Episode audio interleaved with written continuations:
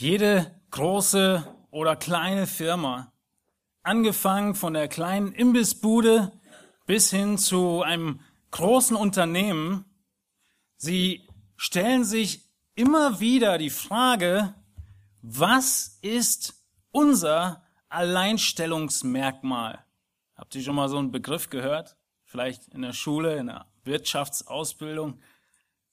Die Frage, die sich ein Unternehmen stellt, ist, was kennzeichnet uns, was hebt uns ab von allen anderen, die in demselben Bereich arbeiten? Warum gehen wir zu einem Dönerladen, wenn wir einen Döner wollen? Weil der Dönermann nichts anderes tut, als die besten Döner zu machen. Das zeichnet ihn aus. Das ist, wofür er sich spezialisiert und im Großen, in großen Firmen ist das natürlich noch wesentlich komplexer. Und die Frage, die wir uns stellen, oder die, die, die Frage, die dieser Unternehmer sich immer wieder stellt, ist, bin ich immer noch auf diesem Weg und habe mich nicht ablenken lassen von allem möglichen anderen? Denn es ist nach der Weisheit der Wirtschaft nicht so gut, wenn du die ganze Breite der internationalen Küche anbietest, in einer Küche, sondern du konzentrierst dich auf einen Bereich. Und du hinterfragst dich immer wieder, bin ich noch auf diesem Weg oder habe ich mich ablenken lassen? Und wir als Gläubige, wir sehen im Kolosserbrief eine deutliche Aufforderung, in welche Richtung wir zu gehen haben. Welche Richtung ist das? Wo sollen wir hinschauen? Nach oben. Nach oben. Wir sind in Kolosser Kapitel 3 mittlerweile und in den ersten beiden Kapiteln haben wir uns viel damit beschäftigt, wie herrlich und wunderbar Jesus Christus ist. Und jetzt in Kapitel 3 sprechen wir davon, wie unser Blick aussieht. Und unser Blick, er wird abgelenkt. Unser Leben, es ist voll von Ablenkungen. Und eine dieser großen Ablenkungen beschreibt Jesus. In Matthäus Kapitel 6. Jesus beschreibt in Matthäus Kapitel 6 eine der wichtigen Ablenkungen, die uns davon abbringen kann, auf die Ewigkeit und auf den Himmel allein zu schauen. Ich möchte einige Verse aus dieser Bergpredigt von Jesus lesen, bevor wir im Kolosserbrief weitermachen. In Matthäus Kapitel 6 ab Vers 19 bekannte Worte sagt Jesus, ihr sollt euch nicht Schätze sammeln auf Erden, wo die Motten und der Rost sie fressen und wo die Diebe nachgraben und stehlen. Sammelt euch vielmehr Schätze im Himmel, wo weder die Motten noch der Rost sie fressen, wo die Diebe nicht nachgraben und stehlen. Denn wo euer Schatz ist, da wird auch euer Herz sein. In Vers 24 weiter, niemand kann zwei Herren dienen, denn entweder wird er den einen hassen und den anderen lieben, oder er wird dem einen anhängen und den anderen verachten. Ihr könnt nicht Gott dienen und dem Mammon, also dem Geld, dem Besitz. Vers 25, darum sage ich euch, sorgt euch nicht um euer Leben, was ihr essen und was ihr trinken sollt, noch um euren Leib, was ihr anziehen sollt. Denn nach all diesen Dingen, Vers 32, trachten die Heiden, aber euer himmlischer Vater weiß, dass ihr das alles benötigt. Und der bekannte Vers 33, trachtet vielmehr zuerst nach dem Reich Gottes und nach seiner Gerechtigkeit, so wird euch dies alles hinzugefügt werden. Darum sollt ihr euch nicht sorgen um den morgigen Tag, denn der morgige Tag wird für das Seine sorgen. Jedem Tag genügt seine eigene Plage. Niemand kann zwei Herren dienen. Es gibt Ablenkungen in unserem Weg und in unserem Blick nach oben. Und wir haben in der letzten Predigt über Kolosser 3 von einer wichtigen Ablenkung gesprochen, nämlich von Unzucht, Unreinheit, Leidenschaft und böser Lust. Von all den sexuellen Begierden und unserem verdrehten Verlangen danach. Und heute geht es um einen genauso dramatischen Aspekt, nämlich die Habsucht. Du sagst, Habsucht? Ja, genau das haben die Kolosse auch gedacht. Genau das denken alle Zuhörer von Jesus. Habsucht ist doch nichts Schlimmes. Ein bisschen mehr sich zu wünschen ist doch nichts Dramatisches. Und deshalb heißt es, Habsucht, die Götzendienst ist. Es wird deutlich in diesem Text und in der ganzen Heiligen Schrift, dass dein Umgang mit deinem Geld, mit deinem Konto, dein Portemonnaie heilsnotwendig ist. Notwendig für deine Errettung. In welchem Sinne? Es offenbart dein Herz. Es offenbart, wofür dein Herz wirklich schlägt. Und es ist so einfach für dich, es zu sehen. Nicht für die Menschen um dich herum. Sie haben keine Ahnung über deine Kreditkarte. Es offenbart dein Herz. Und Jesus, er spricht so viel davon, weil es so ein deutlicher Indikator dafür ist, wofür du lebst. Und es kommt hier in der Auflistung von Kolosser 3 direkt an zweiter Stelle hinter den verdrehten Verlangen nach Sexualität und Beziehungen kommt die Habsucht, die Geldliebe, der Geiz. Und Jesus, er ist deutlich. Kein Mensch kann Gott und dem Geld dienen. Sie schließen sich gegenseitig aus. Und wir sind auf dem Weg nach oben. Wir wollen auf den Herrn schauen im Himmel. Wir wollen dorthin gehen und wir müssen uns immer wieder korrigieren lassen und uns prüfen, genauso wie mit der Unzucht, wie mit Gedanken des Ehebruchs, mit Gedanken an andere Frauen oder Männer, genauso müssen wir uns in Bezug auf die Habsucht prüfen. Sie ist kein bisschen weniger schlimm. Matthäus 6 in der Bergpredigt macht es deutlich. Wir müssen gegen unser verdrehtes materielles Verlangen kämpfen. Wir haben uns angeschaut, wie Paulus den falschen Gottesdienst beschreibt. In Kapitel 2. Der falsche Gottesdienst, der sich nach Regeln orientiert, der sich auf Askese orientiert, tue dies nicht, lass dieses, der in Gesetzlichkeit versucht, Gott wohl zu gefallen. Und all das, sagt Paulus, ist nichtig, ist ein selbstgemachter Gottesdienst. Und jetzt spricht er davon, welcher Gottesdienst der wirklich richtige ist. Nämlich, deine Gedanken reinzuhalten, allein auf deinen Ehepartner konzentriert zu bleiben, ihm wohl zu gefallen, dem einen Partner deiner Jugend und all das, was du bekommen hast an materiellem, nicht für dich zu betrachten, sondern als Verwalter von dem Herrn. Das ist dieser zweite Aspekt, der zeigt, wie der richtige Gottesdienst, wie unser Leben aussieht, was Gott gefällt. Und dieses Thema des Gottesdienstes ist ein Thema hier, weil es um deine Motive im Herzen geht. Es spricht nicht davon, wie viel Kommastellen dein Konto hat. Das kann voll sein und du bist trotzdem gottesfürchtig. Und es kann leer sein und du bist trotzdem habsüchtig.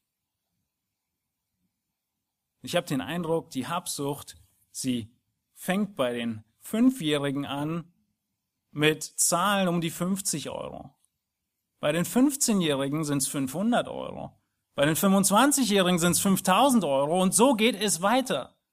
Es geht nicht um die Summe, sondern um unser Herz. Und ich möchte mit euch den gesamten Abschnitt nochmal lesen, ab Vers 1 in Kolosser 3. Ich möchte euch bitten, eure Bibeln zu, äh, aufzuschlagen, wenn ihr es nicht schon gemacht habt, in Kolosser Kapitel 3. Und Paulus, er schlägt die Brücke zu dem vorigen Gesagten, wo er deutlich gemacht hat, was wir ablegen sollen, spricht er nun davon, was wir anziehen. In Kolosser 3, Vers 1 beginnt er, wenn ihr nun mit Christus auferweckt worden seid, so sucht das, was droben ist, wo der Christus ist, sitzend zur Rechten Gottes. Trachtet nach dem, was droben ist, nicht nach dem, was auf Erden ist denn ihr seid gestorben und euer Leben ist verborgen mit dem Christus in Gott. Wenn der Christus unser Leben offenbar werden wird, dann werdet auch ihr mit ihm offenbar werden in Herrlichkeit. Ihr seid doch gestorben mit Gott, oder nicht? Seid ihr gestorben mit Christus? Habt ihr euch taufen gelassen? Das ist, was er, womit er beginnt. Und die Gemeinde stimmt ein und sagt, ja, wir sind mit Christus gestorben. Vers 5. Was ist die Folge? Tötet daher eure Glieder, die auf, den er auf Erden sind. Unzucht, Unreinheit, Leidenschaft, böse Lust.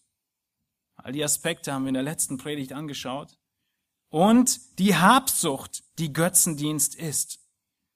Um dieser Dinge willen kommt der Zorn Gottes über die Söhne des Ungehorsams. Unter ihnen seid auch ihr einst gewandelt, als ihr in diesen Dingen lebtet. Als kurze Wiederholung möchte ich mit euch Vers 1 anschauen, den direkten Zusammenhang. Wir haben einen Auftrag von Gott bekommen. Wir haben einen Auftrag als Gläubige. Wir müssen nicht nur gegen die Unzucht und gegen das verdrehte sexuelle Verlangen kämpfen, sondern auch gegen die Habsucht. Dein Auftrag ist, kämpfe gegen Habsucht. Und es ist eine Aufforderung, vielleicht erinnert ihr euch an die letzte Predigt, und ich werde sehr kurz nur wiederholen und bitte euch, wenn ihr im Urlaub wart, bei Kolosser 3, Vers 5, ladet euch die Predigt bitte runter. Das Thema ist so wichtig, wie auch das heutige wichtig ist, und es ist nicht gut, das zu verpassen. Wir haben uns angeschaut, wie kompromisslos diese Aufforderung ist, die Paulus gibt. Er spricht, er benutzt Worte, die nicht stärker sein könnten. Tötet daher eure Glieder, die auf Erden sind. Und er nennt diese zwei Bereiche. Das Sexuelle und das Geld. Die beiden nennt er in dieser Dramatik. Er nennt nachher auch andere. Aber bei diesen sagt er, tötet. Es gibt nichts Deutlicheres, als wie wir mit diesen Dingen umzugehen haben. Mit Gedanken der Geldliebe umzugehen haben. Wir schauen nach oben, wo Christus ist, sitzen zur Rechten Gottes. Was bedeutete das, dass Christus zu Rechten Gottes sitzt? Es bedeutete, dass Christus volle Souveränität und Autorität hat im Himmel. Wir schauen zu ihm und wir bitten ihn um Kraft. Wir bitten ihm, uns zu helfen. Wir schauen zu ihm und finden in ihm die volle Erfüllung.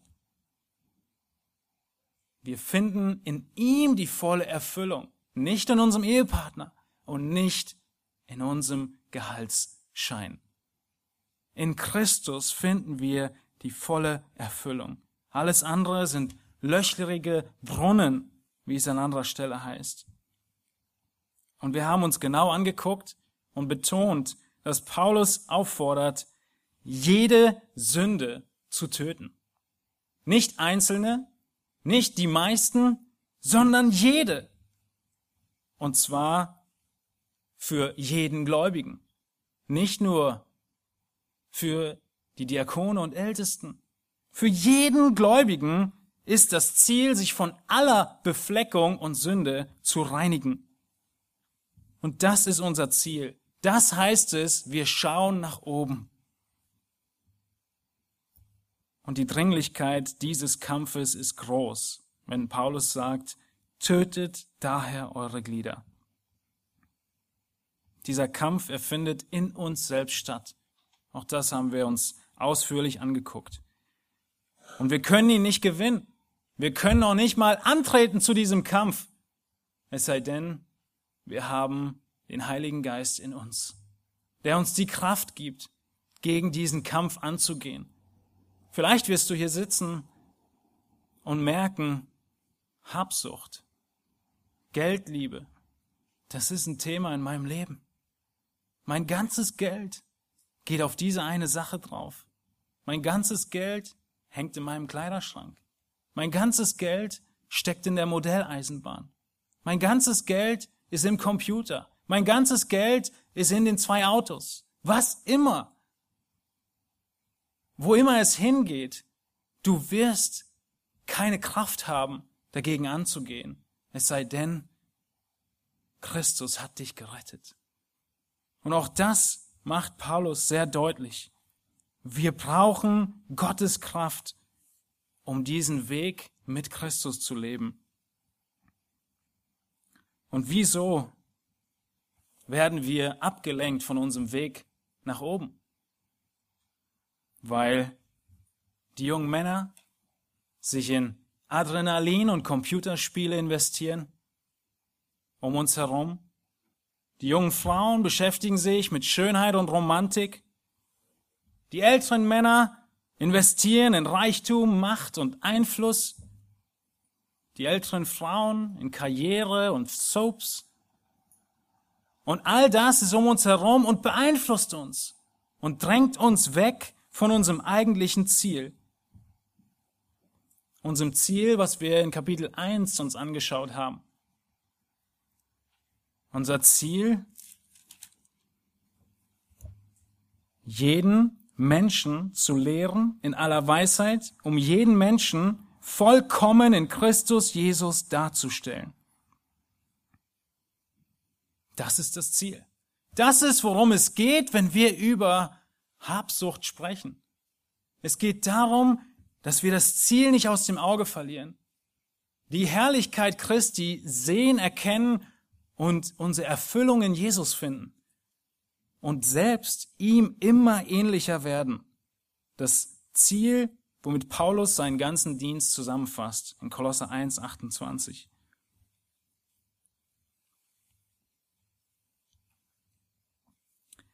Habsucht ist das wirklich so dramatisch?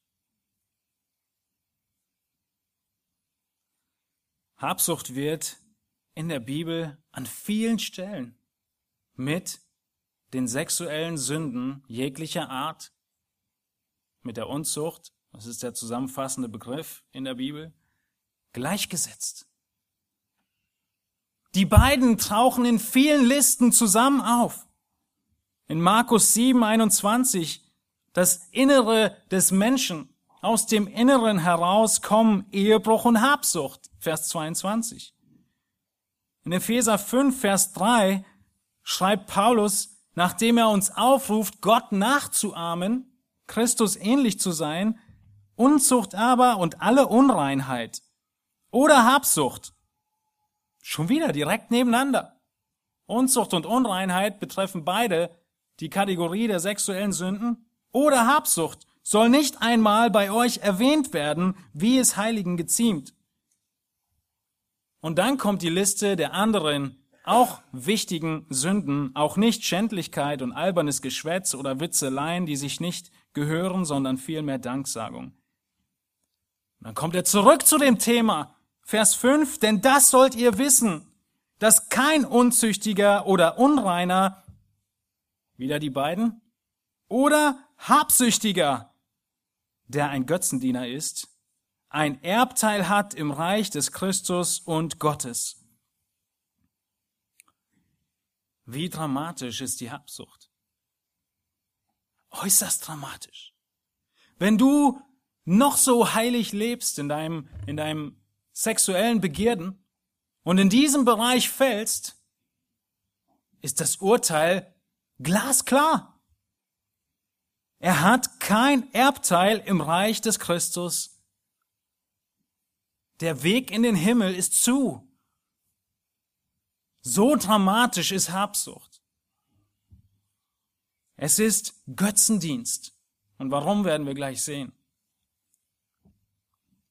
Und hier in Kolosser 3 stehen diese beiden auch direkt nebeneinander.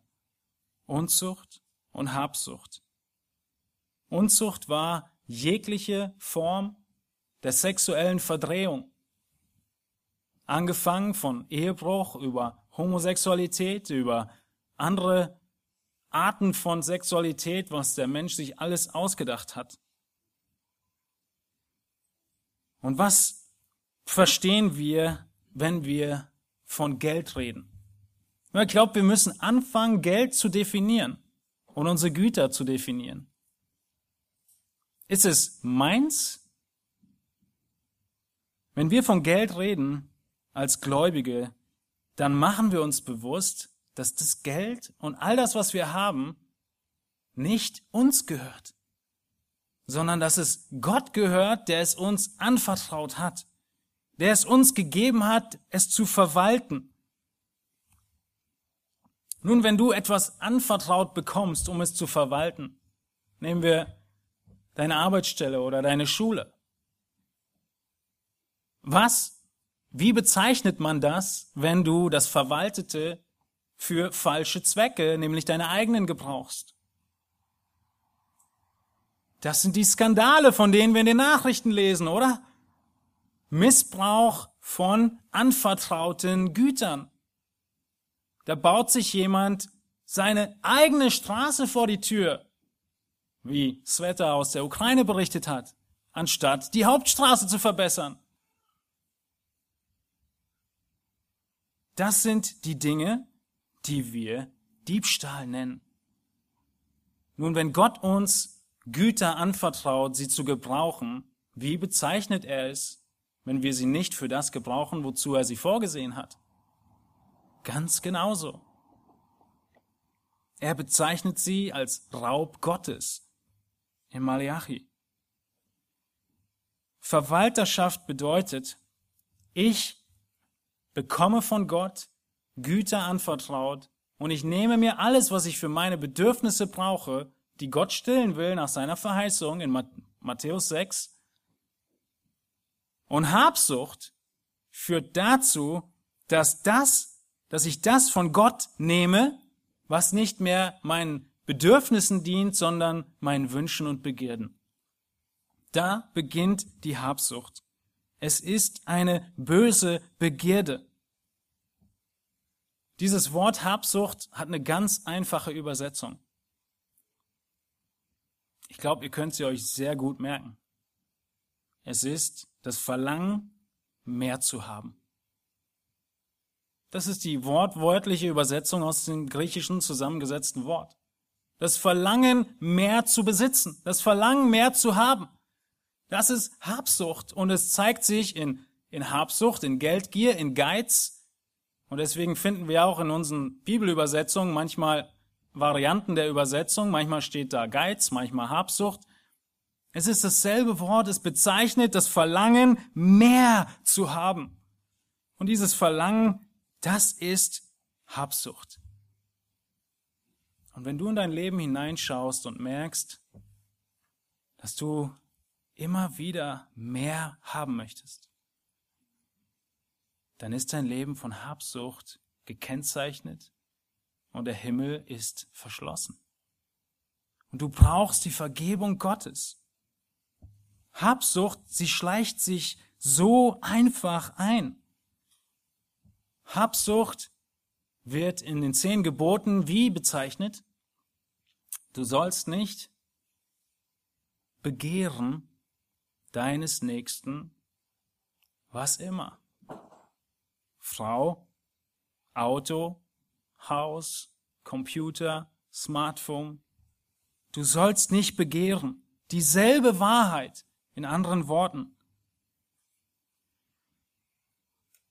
Habsucht, der zeigt sich in unserem Leben in den Dingen, die ich habe, die mir eigentlich gar nicht gehören. In den Dingen, die ich habe, mir aber eigentlich gar nicht leisten kann. Ich habe sie trotzdem gekauft. Warum?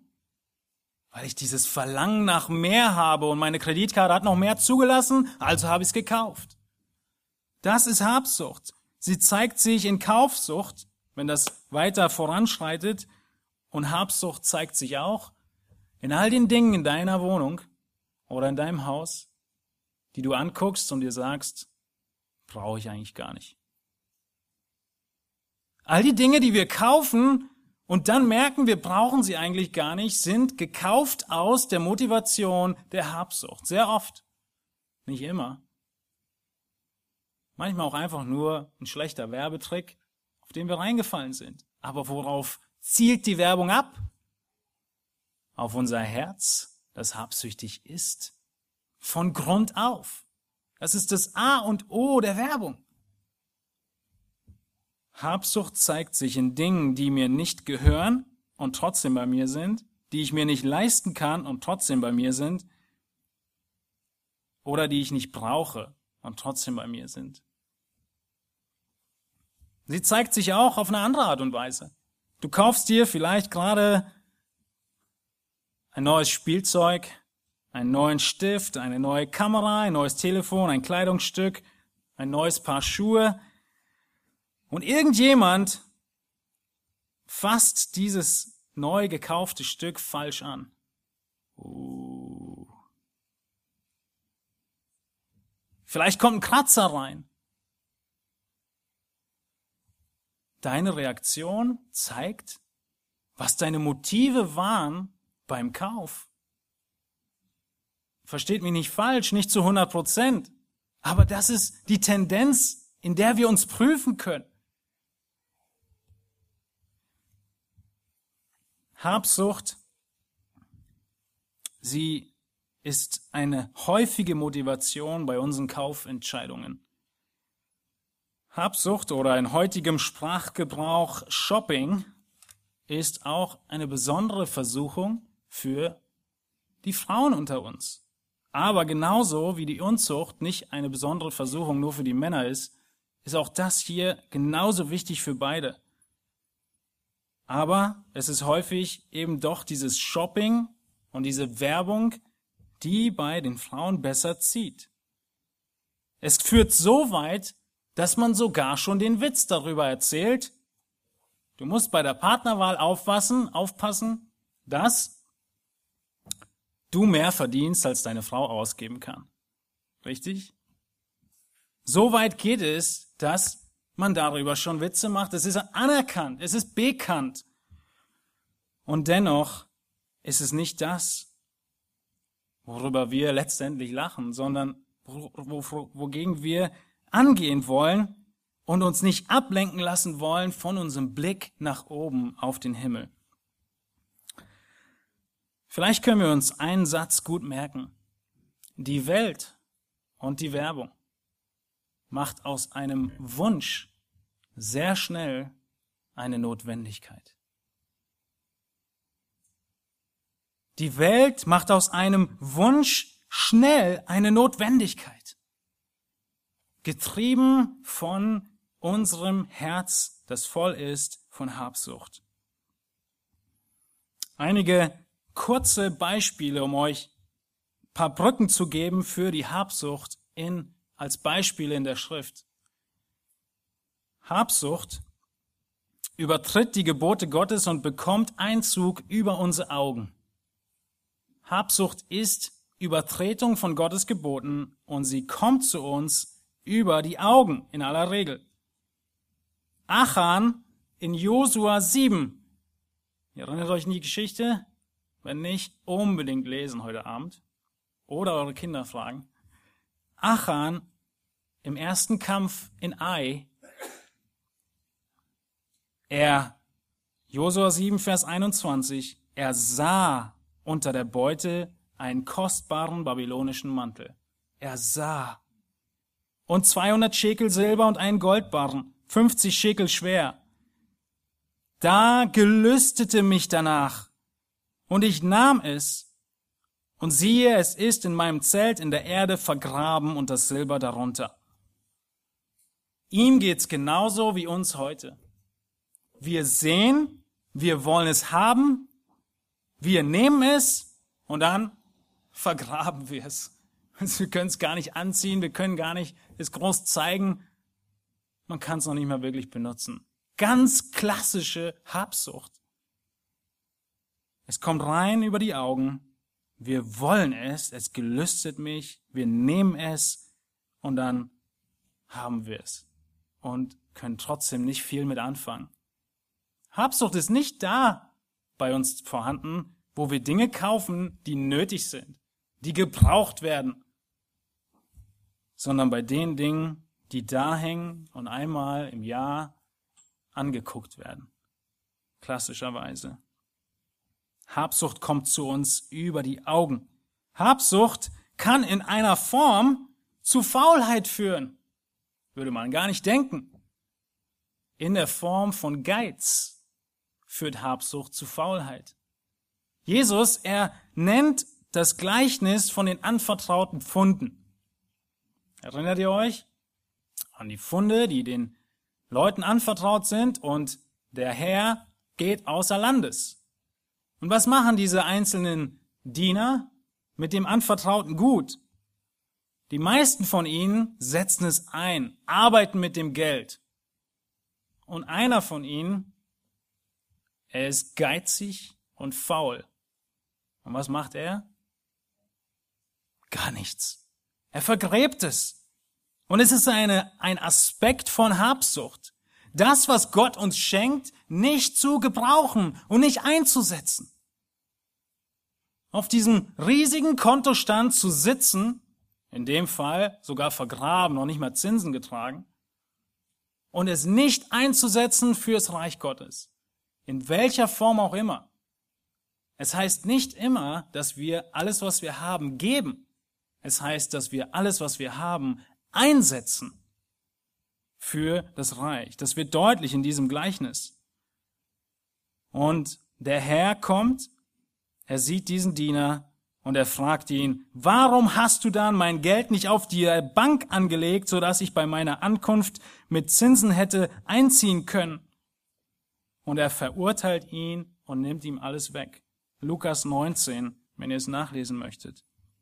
Habsucht kann sich auch in Geiz äußern und Faulheit. Und wir lernen aus diesem Gleichnis, dass wir das, was Gott uns anvertraut, in jeder Hinsicht, in deinen Gaben, in deinem Materiellen, in deiner Zeit, dass wir es maximal einsetzen für den Herrn. Prediger 5 habe ich gepredigt am letzten Erntedank im Herbst. Könnt euch das gerne nochmal anhören, die Predigt. Dort ist die Hauptaussage, dass Habsucht nie gestillt wird. Das heißt ja schon, das Wort ist ja schon so übersetzt. Ne? Verlangen nach mehr. Und dieses mehr hat nie ein Ende. In Vers 9 heißt es im Prediger 5, wer Geld liebt, bekommt vom Geld nicht genug und wer Reichtum liebt, nicht vom Gewinn. Auch das ist nichtig. Es bringt nichts.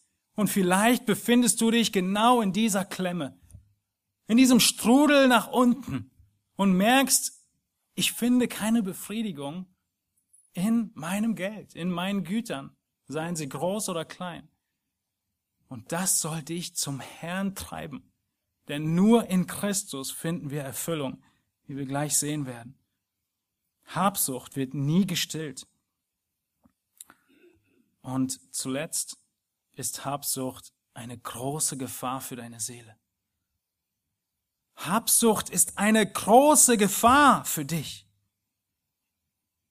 Wenn ihr euer Wochenblatt dabei habt, könnt ihr auf den Wochenvers blättern.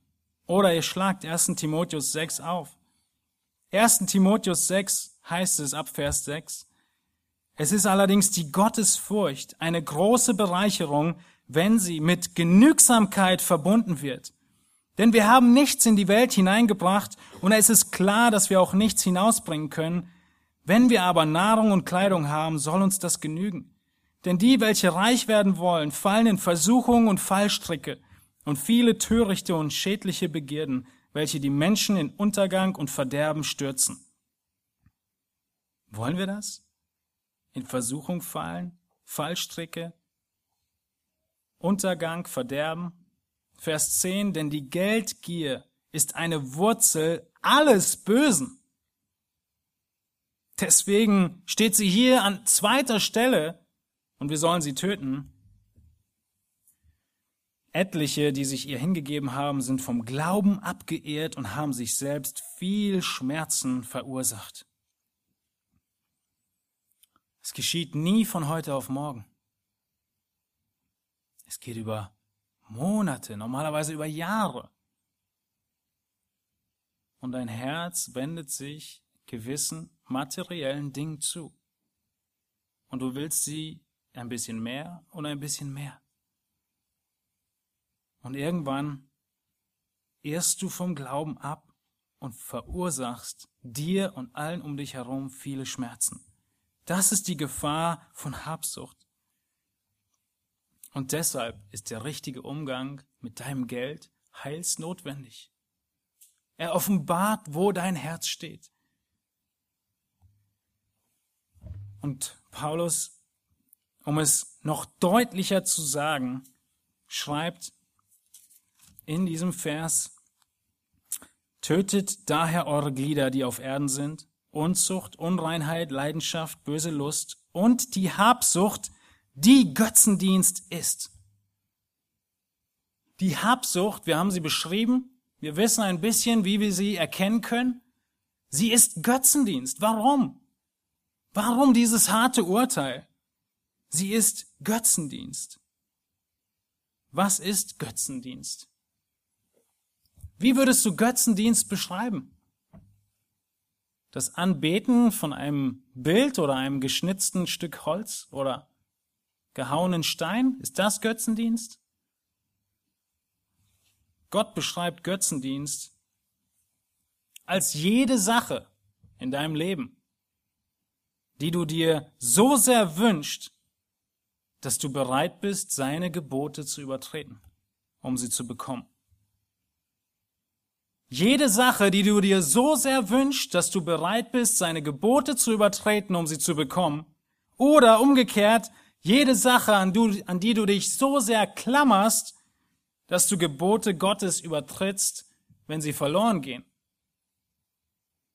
Entweder du wünschst es dir so sehr oder du bekommst es nicht oder du willst es nicht, dass du bereit bist, Gottes Gebote zu übertreten. Oder du klammerst dich dass du Gottes Gebote übertrittst, wenn du das auf einmal nicht mehr hast. Und deshalb sagt Gott an vielen Stellen, dass die Geldgier und die Sehnsucht nach Reichtum Götzendienst ist. Weil der Mensch sich so sehr an den Reichtum klammert, dass er seine Sicherheit in diesem Reichtum sucht und nicht mehr in Gott.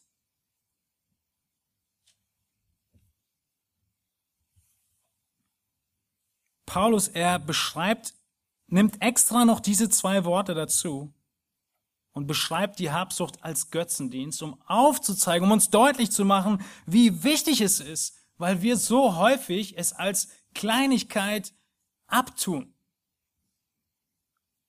Ehebruch, oh, Wahnsinn. Ja, es ist auch schlimm, ohne Zweifel. Aber bei Habsucht, da zwinkern wir gerade mal mit der Wimper und denken uns, ja, okay, kauft er sich halt immer das Neueste, ist auch, ist halt auch okay. Ist halt so. Nein, es ist genauso dramatisch, weil es das Herz offenbart. Der Ehebrecher nimmt sich, was ihm nicht gehört. Der Habsüchtige tut dasselbe. Und wir sehen, wie unsere Motive offenbar werden in diesen Dingen, die Gott uns nennt. Das Herz des Habsüchtigen ist auf den Reichtum gesetzt und nicht auf Gott. Und deshalb kann man entweder dem einen dienen oder dem anderen und niemals beiden.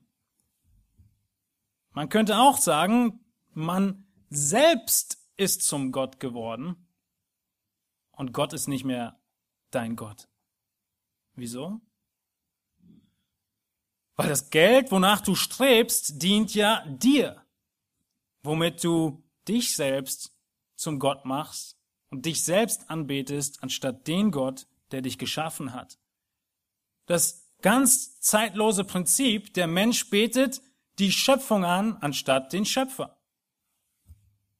Auch das ist in der Habsucht zu finden. Aber die Welt um uns herum, sie hat es genauso wie die sexuellen Sünden total leicht gemacht, als selbstverständlich dargestellt. Du musst so leben. Ein großes Einkaufszentrum wird plakatiert mit den Worten Essen, Schlafen, Shoppen. Die drei Grundbedürfnisse des Menschen. Wirklich? Das ist, was unsere Gesellschaft uns zeigt, uns vorlebt und uns hinzieht. Und das ist, wieso wir uns neu immer wieder ausrichten müssen auf unsere Richtung nach oben. Und die Habsucht erkennen, beim Namen nennen, Buße tun und ablegen in unserem Leben als Gläubige. Das Einkaufen wurde für uns zur Religion gemacht. Wir können uns ganz einfach um uns selbst drehen und uns selbst anbeten und diesen Lebensstil zum Sinn unseres Lebens machen. Dieser Götzendienst, er kann sich im Materiellen zeigen. In einem Auto, das dir wichtiger ist als Gott, in einem Kleidungsstück von Marke XY. Dieser Götzendienst kann sich im sexuellen Bereich zeigen. Ist auch eine Ursache, wieso die beiden so eng zusammenstehen, weil sie dieselbe Motivation haben. Götzendienst kann sich aber auch in immateriellen Dingen zeigen. Du kannst eine Beziehung höher achten als Gott und seine Gebote. Und für die Beziehung sündigen. Dann wird die Beziehung zu deinem Götzen. Du kannst sogar Liebe zu deinem Götzen machen. Du kannst Aufmerksamkeit zu deinem Götzen machen. Du sehnst dich so sehr nach Aufmerksamkeit, ist nichts anderes als dass du selbst dein Götze bist, dass du bereit bist zu sündigen, wie auch immer du diese Aufmerksamkeit erlangen willst. Freundschaften. Du willst diesen Freund haben und dafür ist dir nichts zu viel. Götzendienst zeigt sich überall da, wo ich bereit bin und mehr darauf bedacht bin, Geld zu verdienen, anstatt Gott zu ehren. Es beinhaltet falschen Gewinn oder abgesonderten oder, oder äh, anders deklarierten Gewinn, Steuerhinterziehung und, und, und. Dein Götzendienst der Habsucht zeigt sich auch, wenn du vom Monatsgehalt zuerst dein Leben lebst und ganz zuletzt dem Herrn gibst. Es ist ein ganz klares Gebot, von den Erstlingen zu geben und nicht von dem, was übrig bleibt. Gott fordert uns an vielen Stellen auf, nachzudenken, zu überlegen, was wir dem Herrn geben und es dann zu geben, wenn wir das meiste haben zur damaligen Zeit, zum Erntezeitpunkt, zur heutigen Zeit, wenn dein Gehalt gezahlt wird. Habsucht zeigt sich in so vielen kleinen Dingen. Habsucht ist eine ganz normale Eigenschaft des gottlosen Menschen, wie sie in Römer 1 beschrieben wird, wo der Mensch, der gegen Gott rebelliert, habsündig, habsüchtig beschrieben wird. Wie schleicht sich Habsucht bei uns ein? Wie schleicht sich Habsucht in eine toll funktionierende Ehe ein?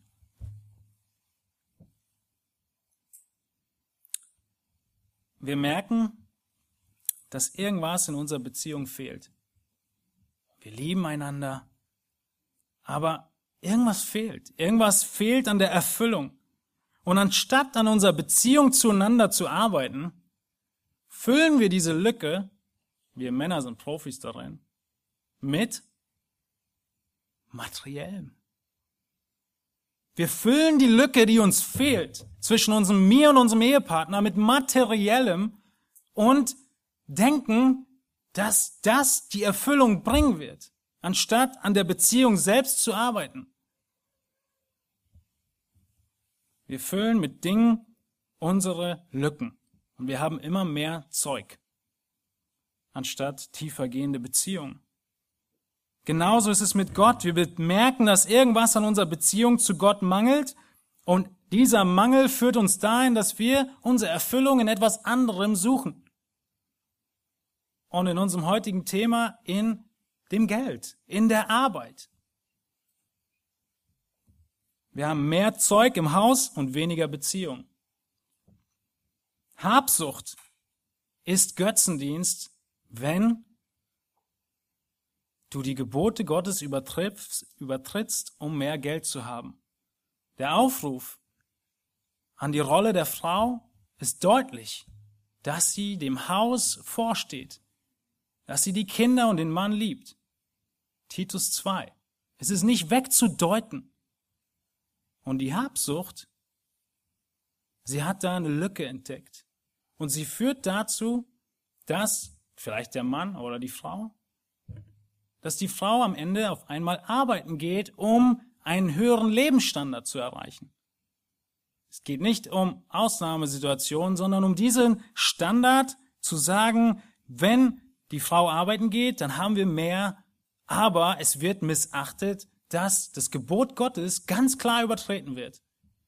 Es sind Formen, in vielen Fällen, nicht in allen, der Habsucht des Wunsches nach einem höheren Lebensstandard. Es muss nicht so sein, aber oftmals ist es so. Und genau deshalb heißt es Götzendienst. Und es ist nicht zu verharmlosen. Wenn du beispielsweise am Sonntag lieber Geld verdienst und eine andere Wahl hättest, lieber Geld verdienst oder Geld ausgibst, anstatt zur Gemeinde zu gehen, was ist dann wichtiger für dich? Jeder, der heute nicht hier sitzt, eigentlich hier sitzen könnte, stattdessen irgendetwas für seine Arbeit tut, zeigt, dass die Arbeit ihm lieber und wichtiger ist und der Profit am Ende, als das Wort Gottes zu hören. Versteht mich nicht falsch, ich greife Situationen heraus, die meistens zutreffen. Natürlich gibt es Arbeitsstellen, die erfordern, sonntags zu arbeiten. Davon spreche ich nicht. Sondern von all den Situationen, in denen wir uns befinden und die Wahl haben. Und wir treffen die Wahl aufgrund unseres Herzens. Und das offenbart unser Herz, wo wir stehen. Und das dürfen wir nicht kleinreden. So sieht Habsucht im Alltag aus. Und so weh es tut, der Himmel wird geschlossen bleiben für den Habsüchtigen. Es ist Götzendienst. Der richtige Umgang mit unserem Geld ist heilsnotwendig. Der Aufruf ist deutlich. Zu kämpfen, zu töten. Die Dringlichkeit ist deutlich. Die Wachsamkeit ist deutlich in diesem Text und die Auswirkungen sind deutlich. Ich möchte euch zwei Beispiele mitgeben, die uns noch mal warnen und die uns ermutigen sollen. Ich werde es nur sehr kurz machen können, aber die Warnung ist Lots Frau. Wenn du merkst, dass dein Herz zur Habsucht neigt, dann schau dir die Geschichte von Lots Frau an. Irgendwann wird sie hier gepredigt, aber es dauert noch ein bisschen. Sie kommt im ersten Mose vor, aber wir sind noch nicht mal die Schöpfung durch. Schau dir die Geschichte an. Und Jesus sagt in Lukas 17, gedenkt an Lots Frau. Wer sein Leben zu retten sucht, wird es verlieren. Und wer es verliert, wird es erhalten. Wenn du den Text von Lots Frau nicht gut genug verstehst, dann kauf dir das Buch von J.C. Ryle, Seid heilig, Geh zu Kapitel 10 und lies dieses Kapitel. Oder ich schicke dir das PDF. Eine Frau zur Erinnerung, schreibt J.C. Ryle. Und ich lese einige Abschnitte aus diesem Kapitel. Er beschreibt zuerst das Vorrecht von Lots Frau in einem gläubigen Haus mit einem gläubigen Mann, einem vorbildlichen Mann, in einer Welt voller Reichtum. Erinnert ihr euch, wieso Lot da hingegangen ist, wo er hingegangen ist? Nicht, weil da alles voll Salz war. Sodom und Gomorra waren die schönsten Städte, die es gab. Deshalb ist er hingegangen. Und das hat seine Frau genossen. Sie lebte im Reichtum dieser Städte. Und ihr gutes Vorrecht eines gläubigen Mannes hat ihr nichts gebracht. Sie hat Tag ein, Tag aus gesehen, wie Lot gottesfürchtig gelebt hat. Und in ihrem eigenen Herzen war Gnade fern. Sie hat ihr Haus geliebt und ihre Stadt geliebt. Und ihr Herz, es zeigt sich in einem ganz kleinen Blick. Sie rennt weg von Sodom und Gomorra, wie es befohlen war. Und was tut sie? Eine Sekunde offenbart ihr ganzes Leben und die Ewigkeit. Sie schaut zurück. Scheinbar eine Kleinigkeit, aber es zeigt, wie sehr sie zurückschaut und nochmal auf dieses herrliche Leben schaut und sich danach sehnt. Dieser kleine Blick von Lots Frau, er zeigt, wo ihr Schatz wirklich war, wo ihr Herz war. Dieser kleine Blick, er dreht sich so, schreibt Ryle, wie die Kompassnadel zum Pol. Der Blick geht dahin, wo es ihn hinzieht.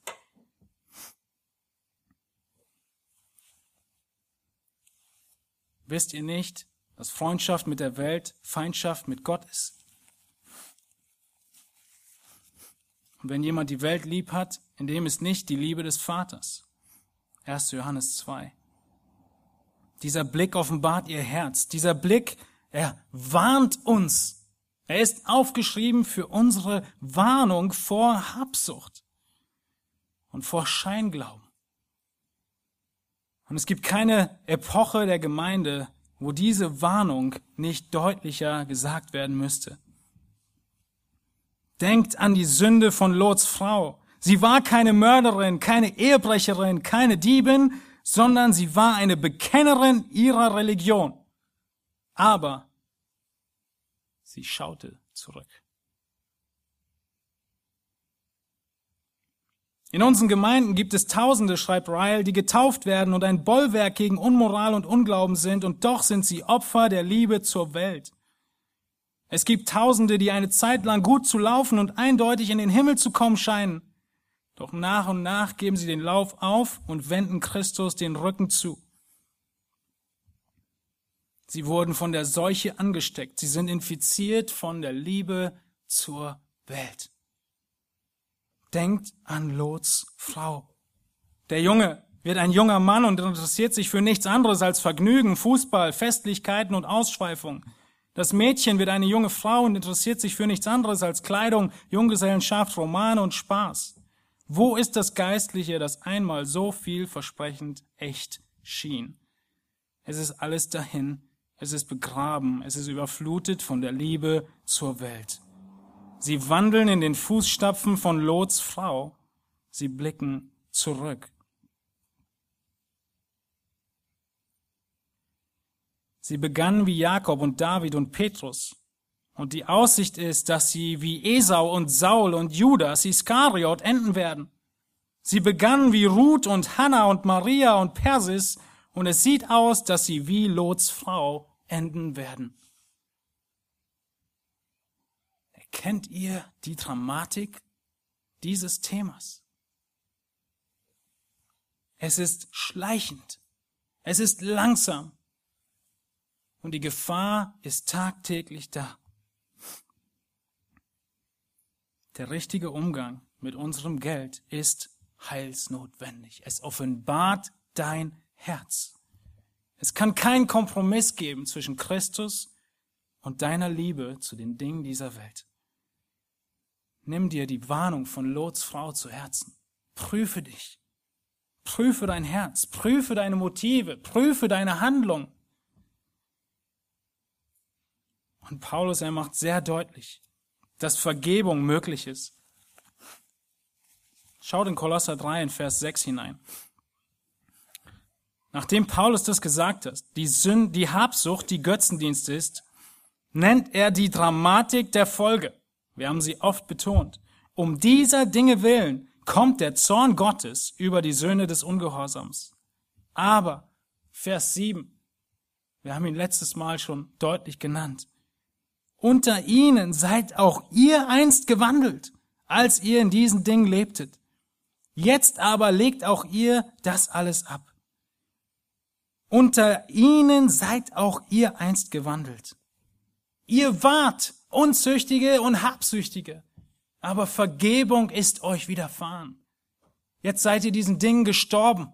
Jetzt lebt auch so, dass sie ihr ihnen tot seid. Vergebung ist möglich. Umkehr ist möglich. Heute. Als Kind Gottes in Verstrickungen dieser Sünden oder als Rebelle gegen Gott in der Errettung aus diesen Sünden. Vergebung ist möglich. Und der Himmel steht weit offen.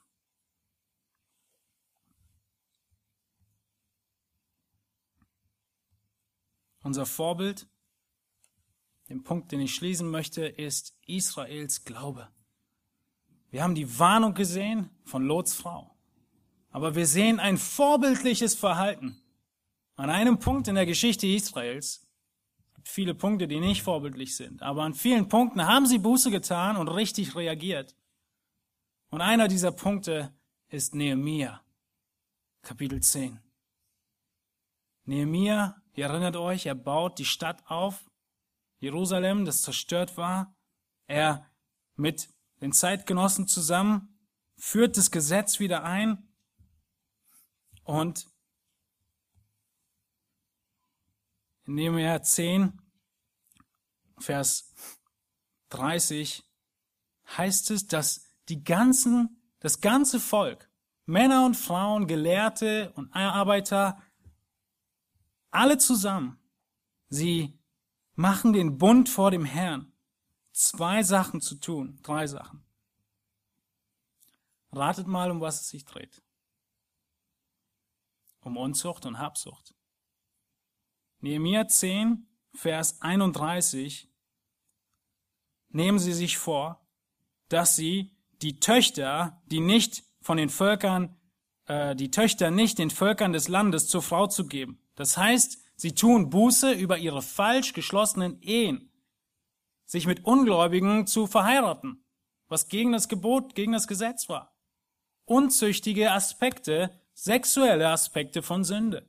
Darüber tun sie Buße. Dann tun sie Buße über den Sabbat, dass sie nicht gehalten haben. Dass sie am Sabbat Geld gemacht haben, anstatt sich auszuruhen und auf Gott zu konzentrieren. Den Sabbat müssen wir nicht mehr halten. Das haben wir deutlich gemacht. Kapitel 2. Aber das Prinzip des Sabbats ist immer noch da, dass wir einen Tag haben, in dem wir uns zur Ruhe kommen und auf den Herrn konzentrieren und die Ruhe, die er uns ein für alle Mal gegeben hat. Das tun sie Buße drüber in Vers 32 und dann tun sie Buße worüber? Was meint ihr?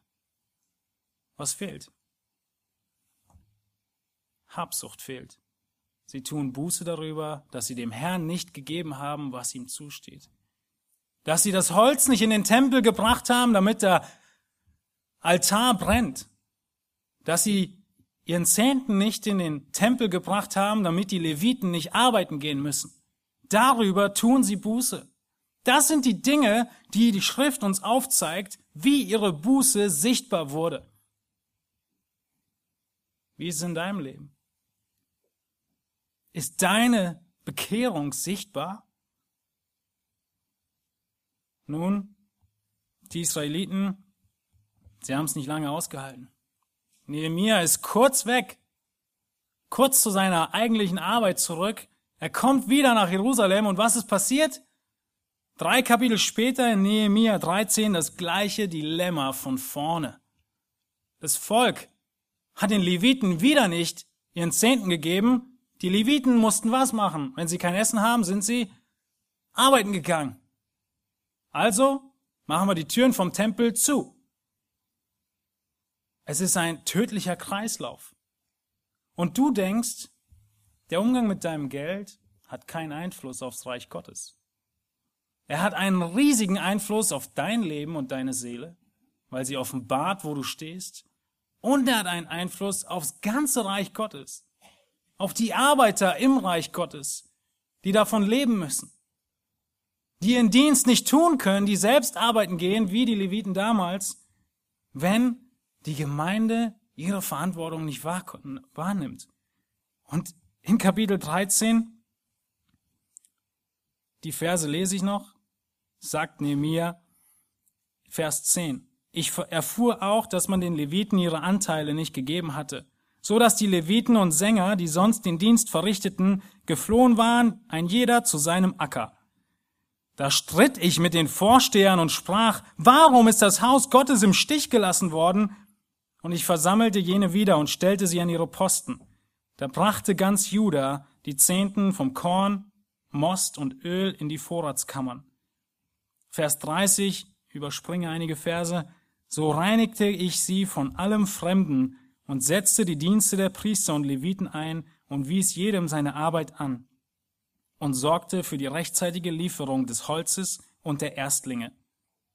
Das sind die Spenden für die Leviten. Und der letzte Satz in diesem Buch Nehemiah ist das. Gedenke mir dessen, mein Gott, zum Guten. Wahre Buße, sie zeigt sich in unserem Leben. Sie zeigt sich in unserer Habsucht oder wie wir die Habsucht bekämpfen. Ich möchte euch noch eine Frage stellen. Wer von euch hat im letzten Jahr von einem Trabi geträumt? Okay, seid ihr wieder wach? Wer von euch hat im letzten Jahr von einem Trabi geträumt? Kommt, ein Trabi. Wer von euch hat für ein Trabi gespart? Wer von euch hat mit Neid zu kämpfen gehabt, weil er jemanden mit einem Trabi gesehen hat? Wer von euch hat mit Habsucht zu kämpfen gehabt, als er den Trabi angeguckt hat? Niemand? Keiner? Wieso lacht ihr? Meint ihr, die Gläubigen vor 50 Jahren hätten genauso geantwortet wie wir heute? Also vor 50 Jahren äh, kam der Trabi 601. Der Klassiker, den wir alle kennen. Meint ihr, sie haben genauso geantwortet? Geschmunzelt und gesagt, das doch keine wirklich ernsthafte Versuchung, oder? Nein, sie hätten nicht so geantwortet. Der Trabi wurde in sechs Grundvarianten angeboten. Standard, S für Sonderwunsch und Deluxe. Alle, sowohl als Limousine als auch Kombi. Die S-Sonderwunsch- und Deluxe-Modelle enthielten die Innovationen, die noch nicht im Standardmodell eingebaut wurden, wie zum Beispiel eine Ablage über die gesamte Breite unter dem Armaturenbrett. Müssen wir erstmal drüber nachdenken, was das ist. Der Trabant Deluxe unterschied sich vom Sonderwunsch noch durch eine zweifarbige Lackierung und durch die verchromte Stoßstange. Die Gläubigen vor 50 Jahren hätten mit Ja antworten müssen. Das waren die Aspekte ihres Neides, ihrer Habsucht. Warum schmunzeln wir heute? Denk mal drüber nach. Warum schmunzeln wir? Was haben wir? Wir haben die BVG. Sie ist viel zuverlässiger und bequemer und größer als jeder Trabi und wir haben unser eigenes Auto, wenn es noch so alt ist, ist es besser wie ein Trabi. Also schmunzeln wir, weil wir etwas viel Besseres haben. Und jetzt frage ich dich, was ist also der tödliche Schlag für jede Habsucht?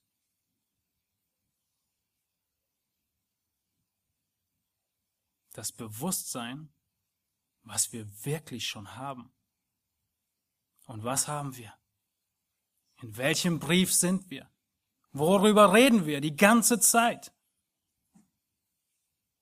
Wir haben Jesus Christus.